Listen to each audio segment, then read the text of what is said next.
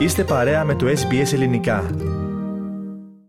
Στο 4,9% έπεσε φίλες και φίλοι το ετήσιο ποσοστό του πληθωρισμού το μήνα Οκτώβριο σύμφωνα με τα επίσημα στοιχεία που ανακοινώθηκαν σήμερα από την Αυστραλιανή Στατιστική Υπηρεσία.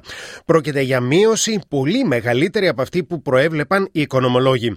Περισσότερα θα συζητήσουμε με τον Αλέξανδρο Λογοθέτη που παραμένει μαζί μας στον ραδιοθάλαμο. Αλέξανδρε, τι ποσοστό πληθωρισμού ανέμεναν οι οικονομολόγοι; Ε, πάνω περίμενα να κινηθεί γύρω στο επίπεδο του 5,2% καθώς ε, τον περασμένο μήνα οι καταναλωτικές τιμές παρέμειναν σταθερές.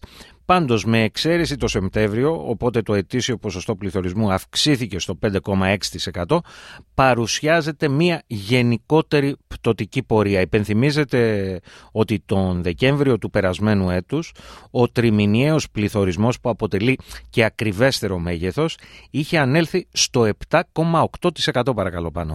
Ο μηνιαίος δείκτης του τιμαρίθμου, ο οποίος δεν περιλαμβάνει προϊόντα με πολύ ευμετάβλητες τιμές, όπως επίσης δεν περιλαμβάνει και ταξιδιωτικό τουρισμό, ανέβηκε κατά 5,1% σε ετήσιο ποσοστό το μήνα Οκτώβριο σε σχέση με 5,5% τον Σεπτέμβριο.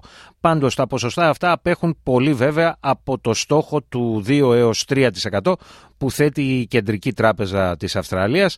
Η Αυστραλιανή Τράπεζα Αποθυματικών μάλιστα εκτιμά πως ο πληθωρισμός θα επιστρέψει σε αυτά τα επίπεδα αργότερα από ό,τι προέβλεπε και για την ακρίβεια στα τέλη του 2025. Τώρα, Αλέξανδρε, να περάσουμε σε μερικά επιμέρους στοιχεία των τιμών. Ναι, πάνω για τα καύσιμα κίνησης οχημάτων είχαμε μείωση των τιμών κατά 2,9% τον Οκτώβριο έναντι αύξησης ύψους 3,3% το Σεπτέμβριο. Και βέβαια σε ετήσια βάση είναι αυξημένες οι τιμές κατά 8,6%. Μειωμένες πάντως είναι οι τιμές του ρουχισμού και των υποδημάτων κατά 1,5% σε σχέση με πέρυσι. Επίσης μειωμένες είναι κάποιες τιμές κατόπιν και κυβερνητικών ε, παρεμβάσεων. Ε, συγκεκριμένα οι τιμές ενοικίων μειώθηκαν τον Οκτώβριο πάνω κατά 0,4% ρίχνοντας το ετήσιο ποσοστό αύξησης στο 6,6% από 7,6% που ήταν το Σεπτέμβριο. Σύμφωνα με τη Στατιστική Υπηρεσία, οι μειώσεις οφείλονται στις αυξήσεις του Ομοσπονδιακού Κυβερνητικού Προγράμματος Επιδότησης Στέγης, το λεγόμενο Commonwealth Rent Assistance. Κατά την ίδια λογική, σύμφωνα με την ε, Στατιστική Υπηρεσία, αν και οι αυξήσεις στα τιμολόγια του ηλεκτρικού ρεύματος ανέρχονται στο 8,4% από τον περασμένο Ιούνιο, ε, δίχως ε, τα εκπτωτικά κουπόνια του προγράμματος Energy Bill Relief Fund, η Στατιστική Υπηρεσία λέει ότι οι αυξήσεις αυτές θα ανέρχονταν στο 18,8%.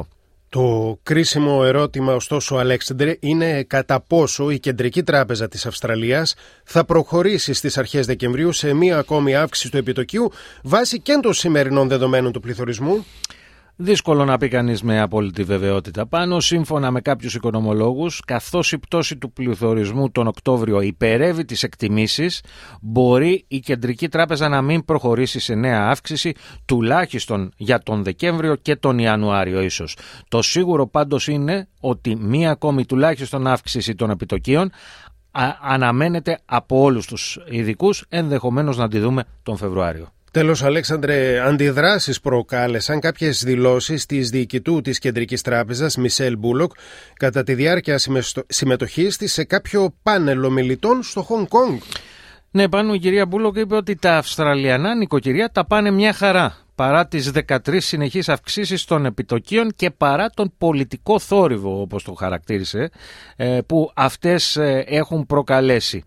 Η κυρία Μπούλοκο υποστήριξε ότι κατά τη διάρκεια της πανδημίας τα νοικοκυριά είχαν δημιουργήσει σημαντικά αποταμιευτικά αποθέματα με αποτέλεσμα να είναι σε μεγάλο βαθμό ανέγκυχτα από τις συνεχείς αυξήσεις ε, των επιτοκίων. Σημείωσε επίσης την αύξηση των τιμών ακινήτων προς έκπληξη όλων, ενώ υπογράμμισε ότι όλες οι ενδείξεις και οι πληροφορίες από τις τράπεζες δείχνουν πως τα νοικοκυριά είναι μια χαρά. Και με τις επισημάνσεις αυτές της Μισελ Μπούλοκ από την Κεντρική Τράπεζα της Αυστραλίας ολοκληρώνουμε εδώ Αλέξανδρε την επικαιρική σου αναφορά. Κάντε like, μοιραστείτε, σχολιάστε Ακολουθήστε μας στο Facebook στο SBS Greek.